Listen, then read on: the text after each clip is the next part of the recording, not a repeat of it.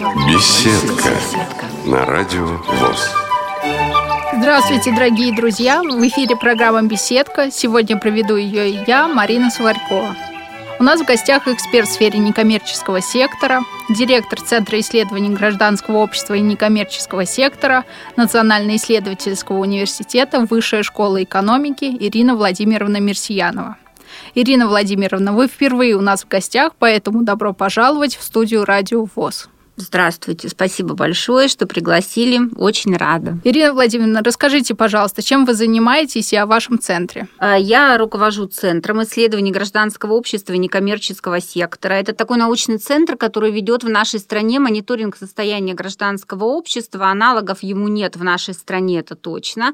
Что такое мониторинг состояния гражданского общества? И вообще, что это за гражданское общество такое, которое мы анализируем? Это есть общество свободной самоорганизации. У него, знаете, там нет таких границ, то есть невозможно там, сидя, например, там на стуле, да, подумать, что, типа, о, может быть, мне зайти вот в эту дверь, и я зайду в гражданское общество. Нет, каждый человек может быть либо актором этого гражданского общества, участвовать в его практиках или не участвовать, и поэтому он является членом или участником гражданского общества, или нет. Что это такое? Это разнообразные формы самоорганизации населения, самопомощи, взаимопомощи. Когда речь идет о волонтерском труде, добровольческом труде, о том, когда люди делают что-то бескорыстно, без давления, на благо других людей, не членов их семьи и близких родственников, обязательно незнакомые люди. Это называется добровольчеством. Либо когда речь идет о денежных пожертвованиях, когда люди также помогают решать какие-то какие-то социальные проблемы незнакомым, нуждающимся людям, или какие-то индивидуальные проблемы, или все-таки коллективные. Это все, что касается самоорганизации людей по месту жительства. Многие российские регионы знакомы с таким явлением, как территориальное общественное самоуправление. Даже не регионы, а конкретные муниципальные образования, в которых функционируют уличные комитеты, домовые комитеты, советы микрорайонов, старшие по домам, по подъездам. Все это практики самоорганизации населения, то, как они защищают свои права, выражают свои интересы. И вот эти вот процессы мы в нашей стране изучаем. Нашему мониторингу уже в этом году идет двенадцатая волна. Мониторинг уже такой солидный в этом смысле. Есть ряд данных, ну, как бы это очень ценно в науке, но, тем не менее, мы являемся поставщиками информации для абсолютно любых заинтересованных организаций, от Общественной палаты Российской Федерации, которые наши данные во многом используют для подготовки своих докладов о состоянии гражданского общества, разнообразные крупные эн ка о, которые распространяют информацию, содействуют гражданскому образованию, э, так сказать, для нашего населения. В общем, совершенно разные потребители, образовательные организации и так далее. Ну и, естественно, мы делаем разнообразные научные публикации, хотя у нас есть и бюллетень для широкого круга читателей. С ним можно ознакомиться на нашем сайте. Найдя нас хотя бы по названию через Яндекс, нужно просто набрать Центр исследований гражданского общества и некоммерческого сектора эн и у вэ эс, то есть Национального исследовательского университета Высшей школы экономики. Тут же появится наш сайт, и там будет наш бюллетень. Такой вот у нас центр, который занимается исследованиями, и у нас еще есть кафедра в университете, которую тоже я возглавляю, кафедра экономики и управления в негосударственных, некоммерческих организациях. И я хочу сказать, что вот то, где вот мы сейчас, так сказать, находимся, интервью, так сказать, даю, это тоже есть организация некоммерческого сектора экономики, организация гражданского общества, поэтому я, можно сказать, по адресу пришла и вообще чувствую себя как дома. Я хотела бы уточнить, что Всероссийское общество слепых имеет в своей структуре семьдесят пять региональных и семьсот семьдесят девять местных организаций. Как вы уже заметили, это все некоммерческие организации, они реализуют свои социальные проекты в реабилитации инвалидов по зрению. Ирина Владимировна, скажите, пожалуйста, какие вы основные проблемы видите в развитии некоммерческих организаций в нашей стране? Ну, эти проблемы вижу не только я, их видят и другие эксперты, эти проблемы, их по частоте их упоминания, эти данные мы получаем в рамках нашего мониторинга состояния гражданского общества, когда изучаем негосударственные некоммерческие организации по всей стране. Это же весьма разнообразные организации, да, это там есть такие, как Всероссийское общество слепых, да, тут же есть и Всероссийское общество инвалидов, и другие такие крупные организации, а есть совсем мелкие, некрупные, какие-то культурно-просветительские, да, собственно, знаете, родительские комитеты школ, это тоже такая форма добровольной самоорганизации людей. Конечно, они часто бывают официально не зарегистрированными, хотя в нашей стране вот стало модно в последние десятилетия создавать различные, конечно, попечительские фонды при школах, но это тоже эн ка о. Так вот, отвечая на ваш вопрос, какие есть проблемы, то вообще руководители эн ка о чаще всего упоминают проблему недостатка финансирования. Ну, собственно, так оно и есть. У нас вообще пока лицо некоммерческого сектора по всей стране не такое привлекательное, как, может быть, хотелось бы. Как правило, в смысле нет, не как правило, а часто это малочисленные организации, со штатом сотрудников там до пяти человек, да и то мы с вами знаем, что эн ка о с пятью человеками, это уже, так сказать, по нынешним меркам, как крупное будет. Но недостаток финансирования, несмотря на то, что в нашей стране активно развиваются различные фандрайзинговые технологии, а фандрайзинг – это привлечение средств на деятельность эн ка о разнообразными способами. Это могут быть не только гранты от органов власти, а такая форма взаимодействия у эн ка о с органами власти стала складываться в нашей стране с конца девяностых годов, и были такие муниципальные образования, которые были лидерами в этом вопросе, например, там Тюмень, Нижний Новгород, Новосибирск, которые еще с конца девяностых годов, Самара, эти технологии на муниципальном уровне внедряли, когда органы власти признавали социальную значимость тех проектов, которые реализуют эн ка о, их поддерживали на конкурсной основе. Сейчас эти формы финансовой поддержки уже не являются такой диковинкой. У нас уже с две тысячи шестого или две тысячи седьмого года есть президентские гранты в нашей стране, где деньги выделяются специальным распоряжением президента. И в этом году эта система получила, очень сильно реформировалась, и фактически любая эн ка о в нашей стране может подать заявку туда, на этот конкурс президентских грантов. И в этом году вот недавно было подведение итогов по именно статистики пока еще, так сказать, подачи вот этих заявок на гранты, и этих заявок пришло очень много, больше, чем там в предыдущие годы. Мы говорим о проблемах, да, и вот я говорю, что самая часто упоминаемая проблема – это недостаток финансирования, но при этом я также и говорю о том, что все равно спектр источников финансирования для эн ка о очень ширится. Это могут быть и денежные пожертвования от населения, от благотворительных организаций, от бизнес-структур. Только этими технологиями нужно нужно владеть. Понятно, что вот так вот с бухты-барахты, если ты сам учился там лет тридцать назад на самолетостроение, на самолетостроителя, а тут решил, так сказать, заняться деятельностью в эн ка о, ясно, что вот так вот запросто не напишешь хорошую заявку на грант, хорошую заявку на грант, не придумаешь такой социальный проект от начала до конца. Ведь, по сути дела, деятельность эн ка о – это тот же самый бизнес. Но просто по моим понятиям, например, это намного более сложный бизнес, чем бизнес именно, так вот, знаете, там, продал, купил или там произвел, продал. Это очень сложный продукт, который производит эн ка о. На него большой спрос, но часто этот спрос не платежеспособный, поэтому эн ка о должны искать такие варианты и находить их для того, чтобы компенсировать свои затраты на производство вот этих вот своих услуг и товаров и предоставлять своим благополучателям их бесплатно или по сниженным ценам. В этом есть социальная миссия эн ка о. Для этого они придуманы, были, так сказать, на земле. И они существуют не только в нашей стране, и у них есть богатейший опыт развития в других странах. Такие вот интересные организации, которые своей деятельностью закрывают провалы государства и провалы рыночных организаций, коммерческих структур. Там, где государство не дорабатывает, обязательно появляется эн ка о. Ну, это все было к первой проблеме, к недостатку финансирования. Есть еще, конечно, и другие проблемы, связанные, например, там, с недостатком внимания со стороны органов власти, со стороны населения. Но это, знаете, все такие по частоте упоминания существенно более уступающие проблемы по сравнению вот именно с недостатком финансирования. И в то же время, что такое недостаток внимания со стороны органов власти? Мы же знаем, что чаще всего и больше всего, интенсивнее всего эн ка о взаимодействует с органами власти именно на местном уровне, на уровне органов местного самоуправления, потому что эн ка о часто так же, как и государственные и муниципальные учреждения ежедневно участвуют в решении вопросов местного значения, то, на что, в общем-то, органы власти и вся эта муниципальная, да, система располагает бюджетными средствами. У НКО этих средств нет, и они вынуждены, не то что вынуждены, они реализуют свою миссию, они должны, безусловно, заниматься этим самым фандрайзингом, то есть привлечением ресурсов для того, чтобы мочь ту самую свою миссию реализовать и быть успешными. На память скажу, у нас примерно семьдесят шесть процентов НКО взаимодействуют с органами власти муниципального уровня, а на региональном уровне это будет уже пятьдесят шесть процентов, а на федеральном уровне еще в разы меньше. Абсолютно не значит, что НКО там, из какого-нибудь Барабинского района Новосибирской области должна взаимодействовать с федеральными органами власти. Нет, понятно, это не та история. Но тем, кому это по адресу, в федеральных министерствах всегда рады.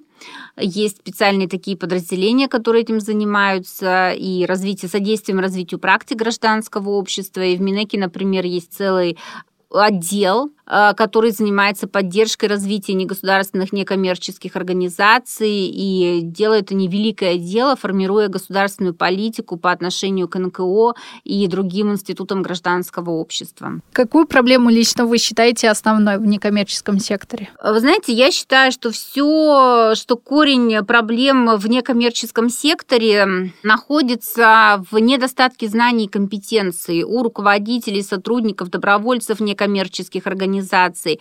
Ведь что такое менеджер? Быть менеджером коммерческой организации, этому можно научиться в ВУЗе.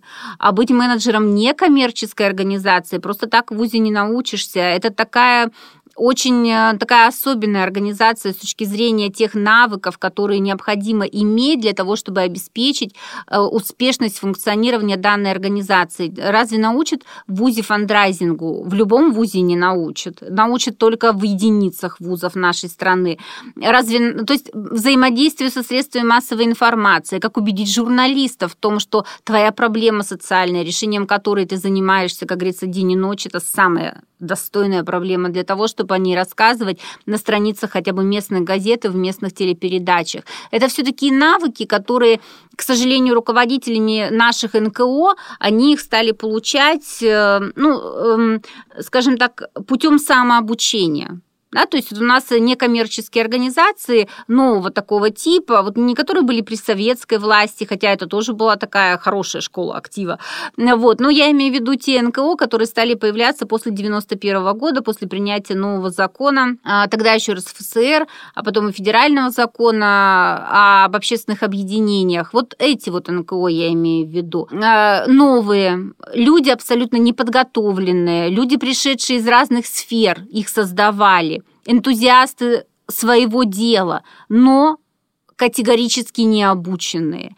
И приезжали, конечно, всякие зарубежные, там, ведущие семинаров, обучали наших специалистов, но здесь же важна системность.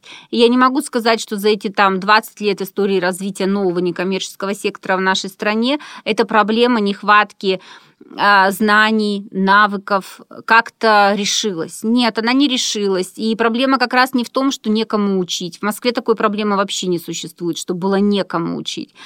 А проблема, в общем-то, еще и в том, что для взрослых людей непрерывное образование в нашей стране пока не является такой вот обычной практикой, которую они восприняли, которую они, так сказать, там, с которой они по жизни идут.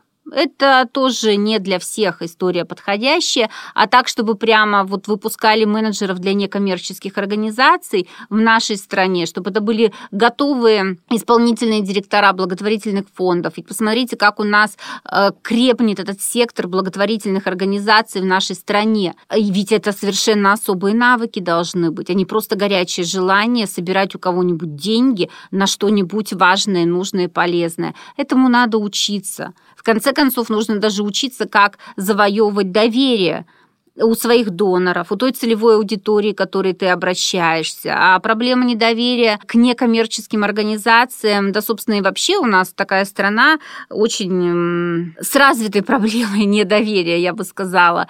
Как вот это самое доверие завоевать? Как сделать деятельность своей организации прозрачной, чтобы она была подотчетная? Ведь в конце концов, если ты рассчитываешь на денежные пожертвования со стороны населения, каждый потенциальный донор должен иметь возможность возможность эту информацию получить. Куда была потрачена его копеечка или рубль, или больше. А это тоже технологии, технологии подготовки публичных отчетов. Не только тех отчетов, которые нужно сдавать, потому что государство так в федеральном законе написало, да, не только те отчеты, которые сдаются в Минюст и в Росстат, а публичные отчеты эн ка о об их деятельности. Куда же могут обратиться сотрудники некоммерческих организаций для получения этих навыков? Ой, ну, знаете, аудитория вашей, вашей передачи, она такая обширная, то есть при всем при том, что я уже сказала, что этой проблемы нет в Москве, то есть в Москве есть много мест, где можно учиться, есть платные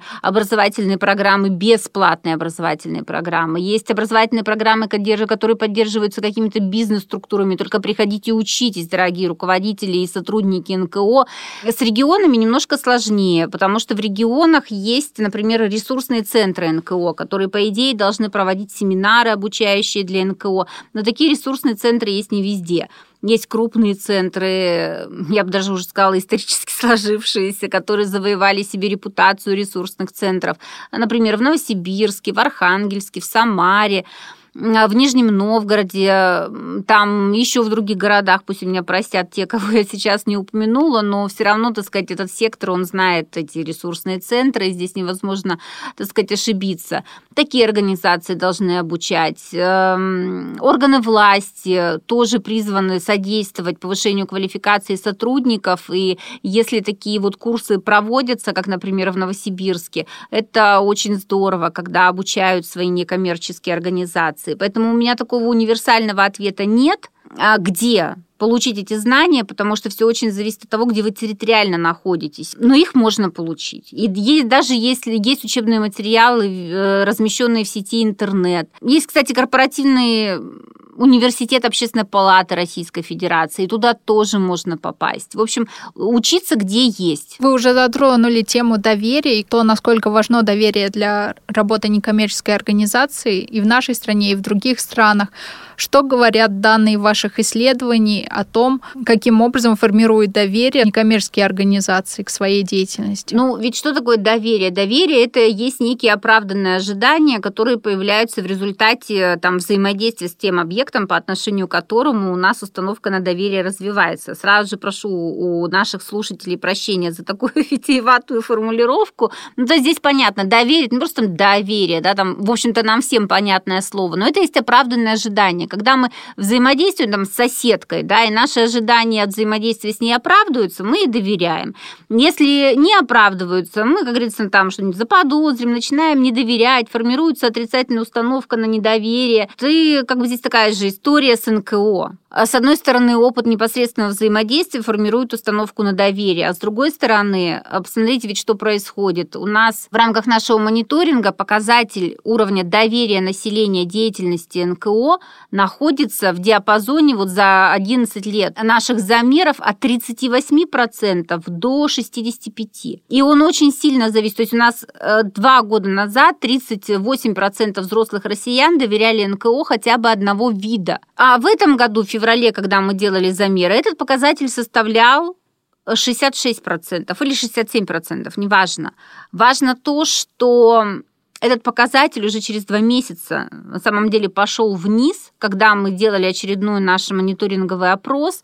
Почему? Потому что была федеральная кампания активная по борьбе с фондами-мошенниками, по этой развитой практике в нашей стране, когда люди, Не, не зная этого, естественно, что собирают мошенники деньги в ящики, копилки, одетые, там, может быть, даже в футболке, там, может быть, написано благотворительный фонд или там какие-то таблички, что надо кому-то помочь и так далее. Люди свои деньги жертвуют в эти ящики, копилки, и настоящим благотворительным фондом эта история, конечно, ну, немножко надоела, скажем так, потому что это портит репутацию всего благотворительного сектора, да, это, в общем-то, и создает барьеры на пути этих самых денежных пожертвований реально туда, куда их нужно, эти денежные пожертвования, привлекать. Поэтому здесь важно, что при том, что уровень доверия сильно колеблется, но и уровень участия в эн ка о. Вот в рамках этих наших опросов, да, при всем при том, что он не падает как бы вот э,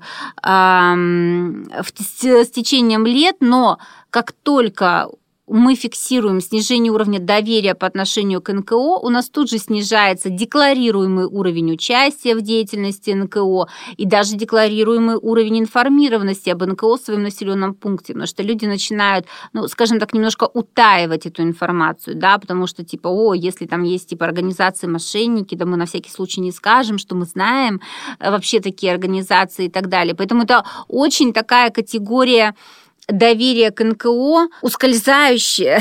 И вот это доверие, его нужно, им нужно дорожить, потому что завоевать его очень сложно. И действительно здесь важно не только непосредственное взаимодействие с эн ка о, но еще и ее собственные усилия по обеспечению прозрачности и подотчетности своей деятельности. Какой сайт у организации, висит ли там публичный отчет, есть ли в этом публичном отчете информация о том, куда израсходованы, подробная информация, денежные средства, какие направления деятельности, кому помогли, что, как. И вот как бы такие эн ка о открытые, они могут рассчитывать рассчитывать на помощь со стороны таких вот доноров, будь то это частные лица, простые люди, или жертвователи крупные, которым реально есть что пожертвовать, или коммерческие организации. Ведь у нас очень развиваются практики корпоративной благотворительности в нашей стране. Этих компаний, которые этим занимаются, еще не так много. Это еще не, не десятки тысяч, но они развиваются, и в том числе в регионах, а не только в Москве, когда крупные и некрупные коммерческие компании, начиная от Лукойла, заканчивая, ну, в общем, не крупными совершенно коммерческими компаниями, финансируют деятельность эн ка о на конкурсной основе некоммерческих организаций, финансируют социально значимые проекты, даже инициативных групп в тех местных сообществах, где они находятся. И вот у нас, например, есть в стране такой конкурс «Лидеры корпоративной благотворительности», где из года в год участников компаний таких все больше и больше. Я являюсь членом конкурсной комиссии на этом конкурсе, и это очень мне приятно читать. Не каждый год я была членом конкурсной комиссии, поэтому я вижу как бы таким незамутненным взглядом динамику, как выросло качество заявок на этот конкурс, как оттачивается язык, которым описывают коммерческие организации вот эту практику своей корпоративной благотворительности. То есть это все говорит о такой, ну, в общем-то, успешной институционализации этой корпоративной благотворительности в нашей стране. И вот такое вот партнерство между бизнесом, эн ка о и властью, это, безусловно, такое будущее. Не знаю, в конце девяностых, когда я еще преподавала не в Высшей школе экономики, работала в Новосибирском государственном университете, я там читала курс для студентов по муниципальному менеджменту, и в рамках этого курса выделяла несколько лекций для эн ка о. Тогда время было такое, еще не пришло оно для того, чтобы читать целые курсы про эн ка о. И вот каждая такая вот лекция для новой группы, она должна была начаться обязательно с рисования трехсекторной модели общества. Это такие три круга, пересекающиеся между собой. И там, где вот один круг, как бы первый сектор государственный, второй сектор коммерческий, третий сектор негосударственный, некоммерческий. Так вот, я хочу сказать, что последние годы я эти круги уже не рисую, не потому что надоело, а потому что границы между секторами стали настолько размыты, что, ну, как бы правомерность самой постановки вопроса о трехсекторной модели общества, ну, она как бы такая уже для меня, для самой так под вопросом немножко, потому что слишком проницаемы эти границы. Коммерческие компании, развивая свои практики благотворительности, они также одной ногой стоят в гражданском обществе, да, становясь его акторами. А есть, наоборот, некоммерческие организации, которые так внутри устроены, четко, круто, регламентированы и так далее, что очень похоже на настоящие бюрократии. Есть государственные организации, которые, например, хоть и созданы органами власти, но по своим организационно-правовым формам являются эн ка о. Например, как Фонд поддержки детей в трудной жизненной ситуации. Кто скажет, что это не организация гражданского общества? Да никто не скажет, хотя учредитель государства. Но, в общем, границы между секторами весьма размыты, поэтому круги на доске я больше не рисую. А как же взаимодействуют эти три сектора сейчас? Ну, разные есть формы взаимодействия. То, что описывается терминами государственно-частное партнерство, сюда не подходит. Это государственно-общественное партнерство. Ну, вообще, формы взаимодействия органовластия и некоммерческих организаций весьма разнообразны. Есть финансовые формы взаимодействия, нефинансовые формы. Финансовые формы выливаются в предоставление субсидий эн ка о на конкурсной основе. Или есть какие-то неконкурсные, кстати говоря, истории. А есть нефинансовые формы, например, методическая поддержка со стороны органов власти.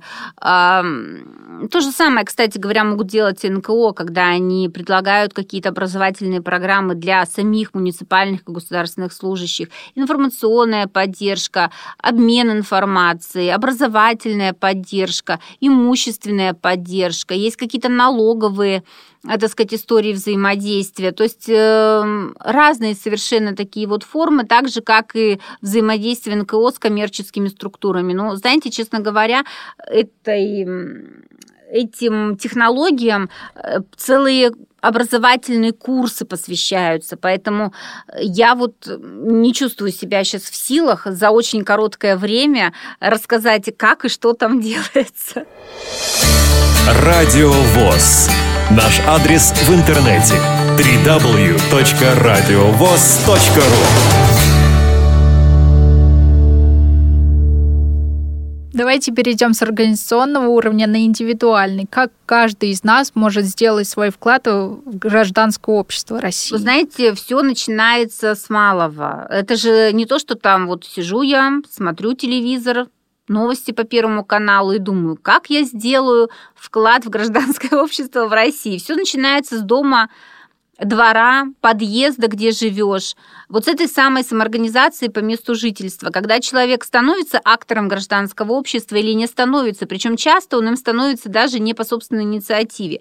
Например, однажды, когда мы переехали в новый дом, это было двенадцать или тринадцать лет назад, то есть не новый дом, для нас он был новый, а вообще там он уже давно был заселенный и так далее, там, значит, подъезд из двенадцатиэтажного дома. И вдруг пришла очень приличная такая женщина, по своему виду вообще не производящая впечатление, что ей нечем заниматься, собирать деньги за домофон. Мне это стало очень интересно, потому что я знала, что да, она живет в нашем подъезде, у нее есть сыновья, она приходит усталая с работы каждый день. Ну, то есть я ее вижу там в подъезде, везде. Я думаю, господи, что ж ее заставляет ходить вот так вот, даже раз в полгода собирать деньги. Конечно, я у нее спросила, зачем? Зачем вы собираете деньги? Почему вы собираете деньги? Ну, и она мне объяснила, там, зачем и почему, как она была инициатором установки этого домофона в нашем подъезде, потому что, в общем, у нее там двое сыновей тогда были школьниками. Сейчас они, конечно, уже так выросли. Вот. Но маленькие были, в общем, мальчики. В общем, для обеспечения такой безопасности домофон нужен был сильно. И поскольку вот она была инициатором, вот так она ходит, деньги собирает.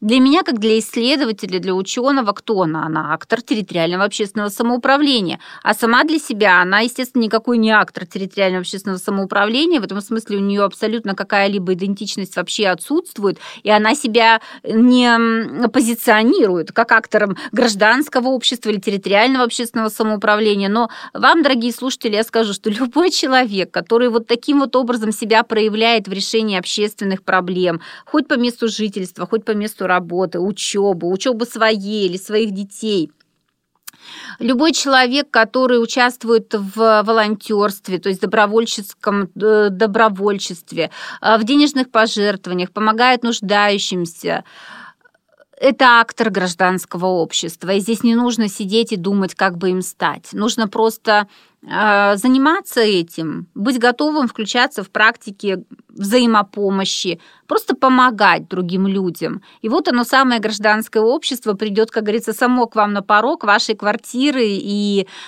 вы будете в нем жить. Вот. Чиновник, кстати говоря, вот это возвращаясь к вопросу о трехсекторной модели общества, и как я в конце девяностых годов рисовала круги, значит, на доске перед студентами. Ведь чиновник, сидя как бы с утра до вечера в этом самом первом секторе государственном, да, реализуя вот эту вот власть, полномочия, данные ему, он также может быть актором гражданского общества, А учитывая то, что у нас сейчас делать денежные пожертвования очень легко и через веб-кошелек, мне вообще, ну, так сказать, вообще не выходя, так сказать, из дома, сидя в тапочках буквально и в халате, так сказать, за компьютером, вот, э, приобрести вот такой вот статус актора гражданского общества, хотя понятно, что за это не дают ни свидетельств, ни сертификатов, ни грамот, ни медалей, э, можно очень легко. Даже если ты сидишь с девяти до шести или с восьми до пяти, как наши московские чиновники, у себя на работе и реализуешь свои полномочия. Но ты также можешь своими соседями выйти там, и клумбу посадить, так сказать, да, возле э, цветы на эту клумбу, так сказать, возле своего подъезда, и все. Это уже актор территориального общественного самоуправления, а это уже практика гражданского общества. Это, знаете, очень нужно просто как бы вот себе представлять, так немножко почувствовать. Вот наши студенты, которые у нас изучают курсы про гражданское общество, самое для меня ценное вот в ходе их обучения не то, как они, знаете, там могут у меня на зубок сказать определение гражданского общества, которое там я им покажу на слайде, они запишут. Нет.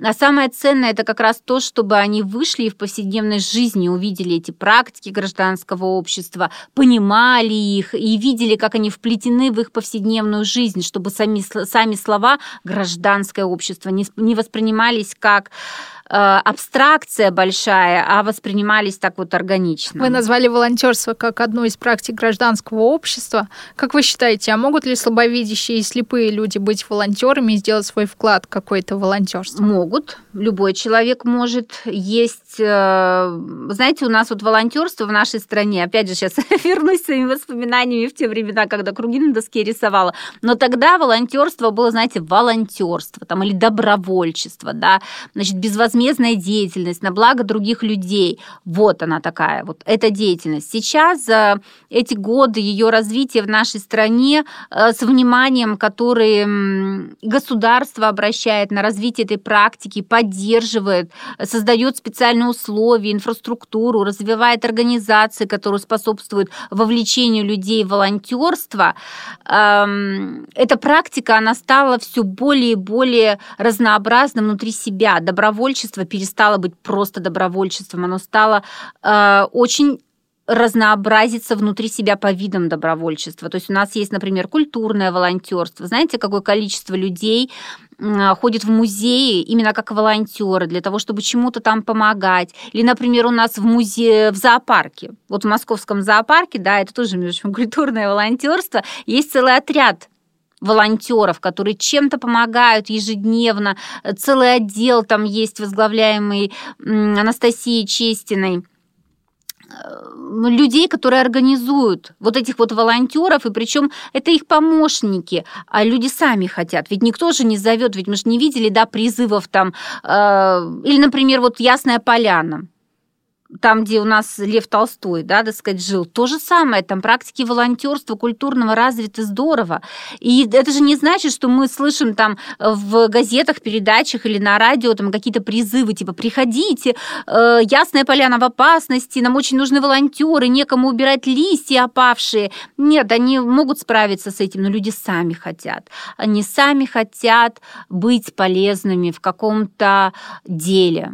Вот. И это очень здорово, когда м- такое вот реальное поведение людей отходит просто от э, таких вот повседневных их потребностей и забот там, выживания, да, когда они могут уже подумать о своей реализации, о том, как, кому они еще могут быть полезны. В этом смысле и слабовидящие люди, незрячие тоже могут быть волонтерами. Под рукой компьютер, под рукой телефон. Я здесь прямо вот так вот сходу не скажу готовых рецептов. Я уверена, что Марина Сухарькова подготовит на эту тему отдельную передачу «Как стать волонтером». Но здесь еще важно, чтобы были и организаторы волонтерского, эм, вот этой волонтерской деятельности для слабовидящих и незрячих людей, подготовленные специальным образом. И я знаю, что и Всероссийское общество слепых со своей своими партнерскими организациями этим вопросом озабочена, и даже будет в этом году проведен специальный образовательный курс. Вот. И это очень важно, чтобы навыки соответствующие получали люди, которые этих волонтеров будут организовывать. А так, вот я, кстати, привела только один пример, да, культурного волонтерства. У нас, извините, есть спортивное волонтерство, которое хорошо развивается благодаря Олимпиаде в Сочи. У нас есть, например, такое волонтерство, которое называется серебряное волонтерство. Это для людей в возрасте пятьдесят пять плюс. То есть это для тех, кто уже вышел на пенсию. И это люди тоже такой актив волонтерского движения. У нас есть событийное волонтерство, когда на какие-то крупные мероприятия там участвуют волонтеры. Волонтерство есть научное, вообще разнообразное. В общем, оно внутри себя очень-очень-очень стало разнообразно. Изучать его стало сложно. Вот. И, в общем, это вот такое вот бурно развивающееся явление на наших глазах в нашей стране. И в этом смысле нам очень повезло, что мы вот новую практику гражданского общества так вот прямо видим. Какие еще есть новые практики гражданского общества? Ну, знаете, они же новые, хорошо забытые старые. Ведь что такое волонтерство? Оно же было, в общем-то, и при советской власти, да? То есть просто мы говорим о добровольной помощи безвозмездной, без нажима. Вот выход на субботник – это новая практика или, или старая практика? Когда я точно помню, я училась в школе при советской власти, и у нас был у родителей тоже субботник, там и все такое. Но просто если люди выходят на этот субботник, потому что хотят, а не потому, что по разнарядке сказали родителям в школе, что типа от вашего класса десять человек, если не десять человек, то в понедельник расстреляет учительница, в первую очередь детей. Извиняюсь за такие эм, резкие выражения, так сказать, в эфире радиопрограммы наши, но как бы это правда, да, то есть когда это под нажимом происходит, ну, в смысле правда, но в переносном, естественно, смысле этого слова, когда это под нажимом происходит, потому что что-то должны делать. А когда сами, сами хотят благоустроить там территорию детского сада, куда ходят их дети, или территорию школы, или территорию двора, посадить там кусты, цветы, там что угодно, понимаете, отремонтировать лавочки, подъезды. Вот этим живут часто регионы, где бюджетных средств не хватает на то, чтобы дойти до каждой лавочки или для каждого подъезда, до каждого подъезда. Вот, поэтому оно как бы новое-новое, но новое, хорошо забытое старое. Или, например, у нас вчера был день краудфандинга в нашей стране. Что вот, это такое? Вот вы у меня, да, спросите, что это такое? Это когда на решение каких-либо проблем люди собирают деньги массово. То есть есть, например, специальные такие платформы, да, где размещаются в интернете тоже разнообразные инициативы, интересные инициативы от издания каких-то, может быть, книг, там, музыкальных произведений, дисков, до помощи там, больным, нуждающимся людям. Разнообразные вообще. Или кому-то, может, там газонокосилку нужно купить, да, но это какой-то важный какой-то проект. Да. И он пишет там, собираю там, ну, не знаю, двадцать пять тысяч рублей, двести пятьдесят тысяч рублей, или там я на съемку своего короткометражного фильма собираю два миллиона, понимаете?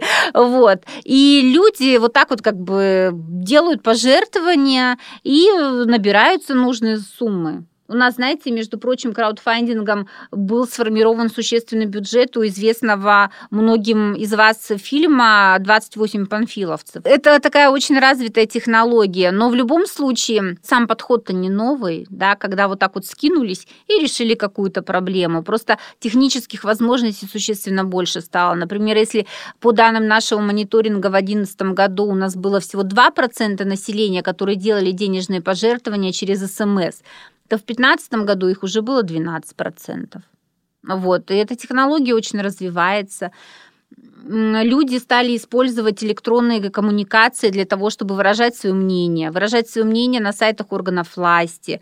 То есть в этом смысле даже вот этот проект «Активный гражданин», который в Москве, да, имеет место быть, но его, к сожалению, нет в регионах, хотя вот я бы многим муниципальным образованиям рекомендовала бы этот опыт изучить, так сказать, и взять на вооружение, когда власть делается более близкой и доступной каждому гражданину, когда гражданин может выразить свое мнение по насущным городским вопросам, почувствовать свою причастность к тому, что происходит в городе, даже в таком огромном, как Москва, в таком мегаполисе. Это, знаете, это очень круто, когда есть вот такие вот способы, чтобы сделать человека вовлеченным. Это очень здорово, что Москва догадалась, как это сделать. И было бы отлично, если бы и в других муниципальных образованиях такие вот технологии онлайн-участия местного населения тоже были бы отработаны и вот всегда бы применялись. Какие регионы являются передовыми по гражданским практикам? Марина, это вот невозможно сказать, что вот, вот эти вот регионы, они передовые по гражданским практикам. Знаете,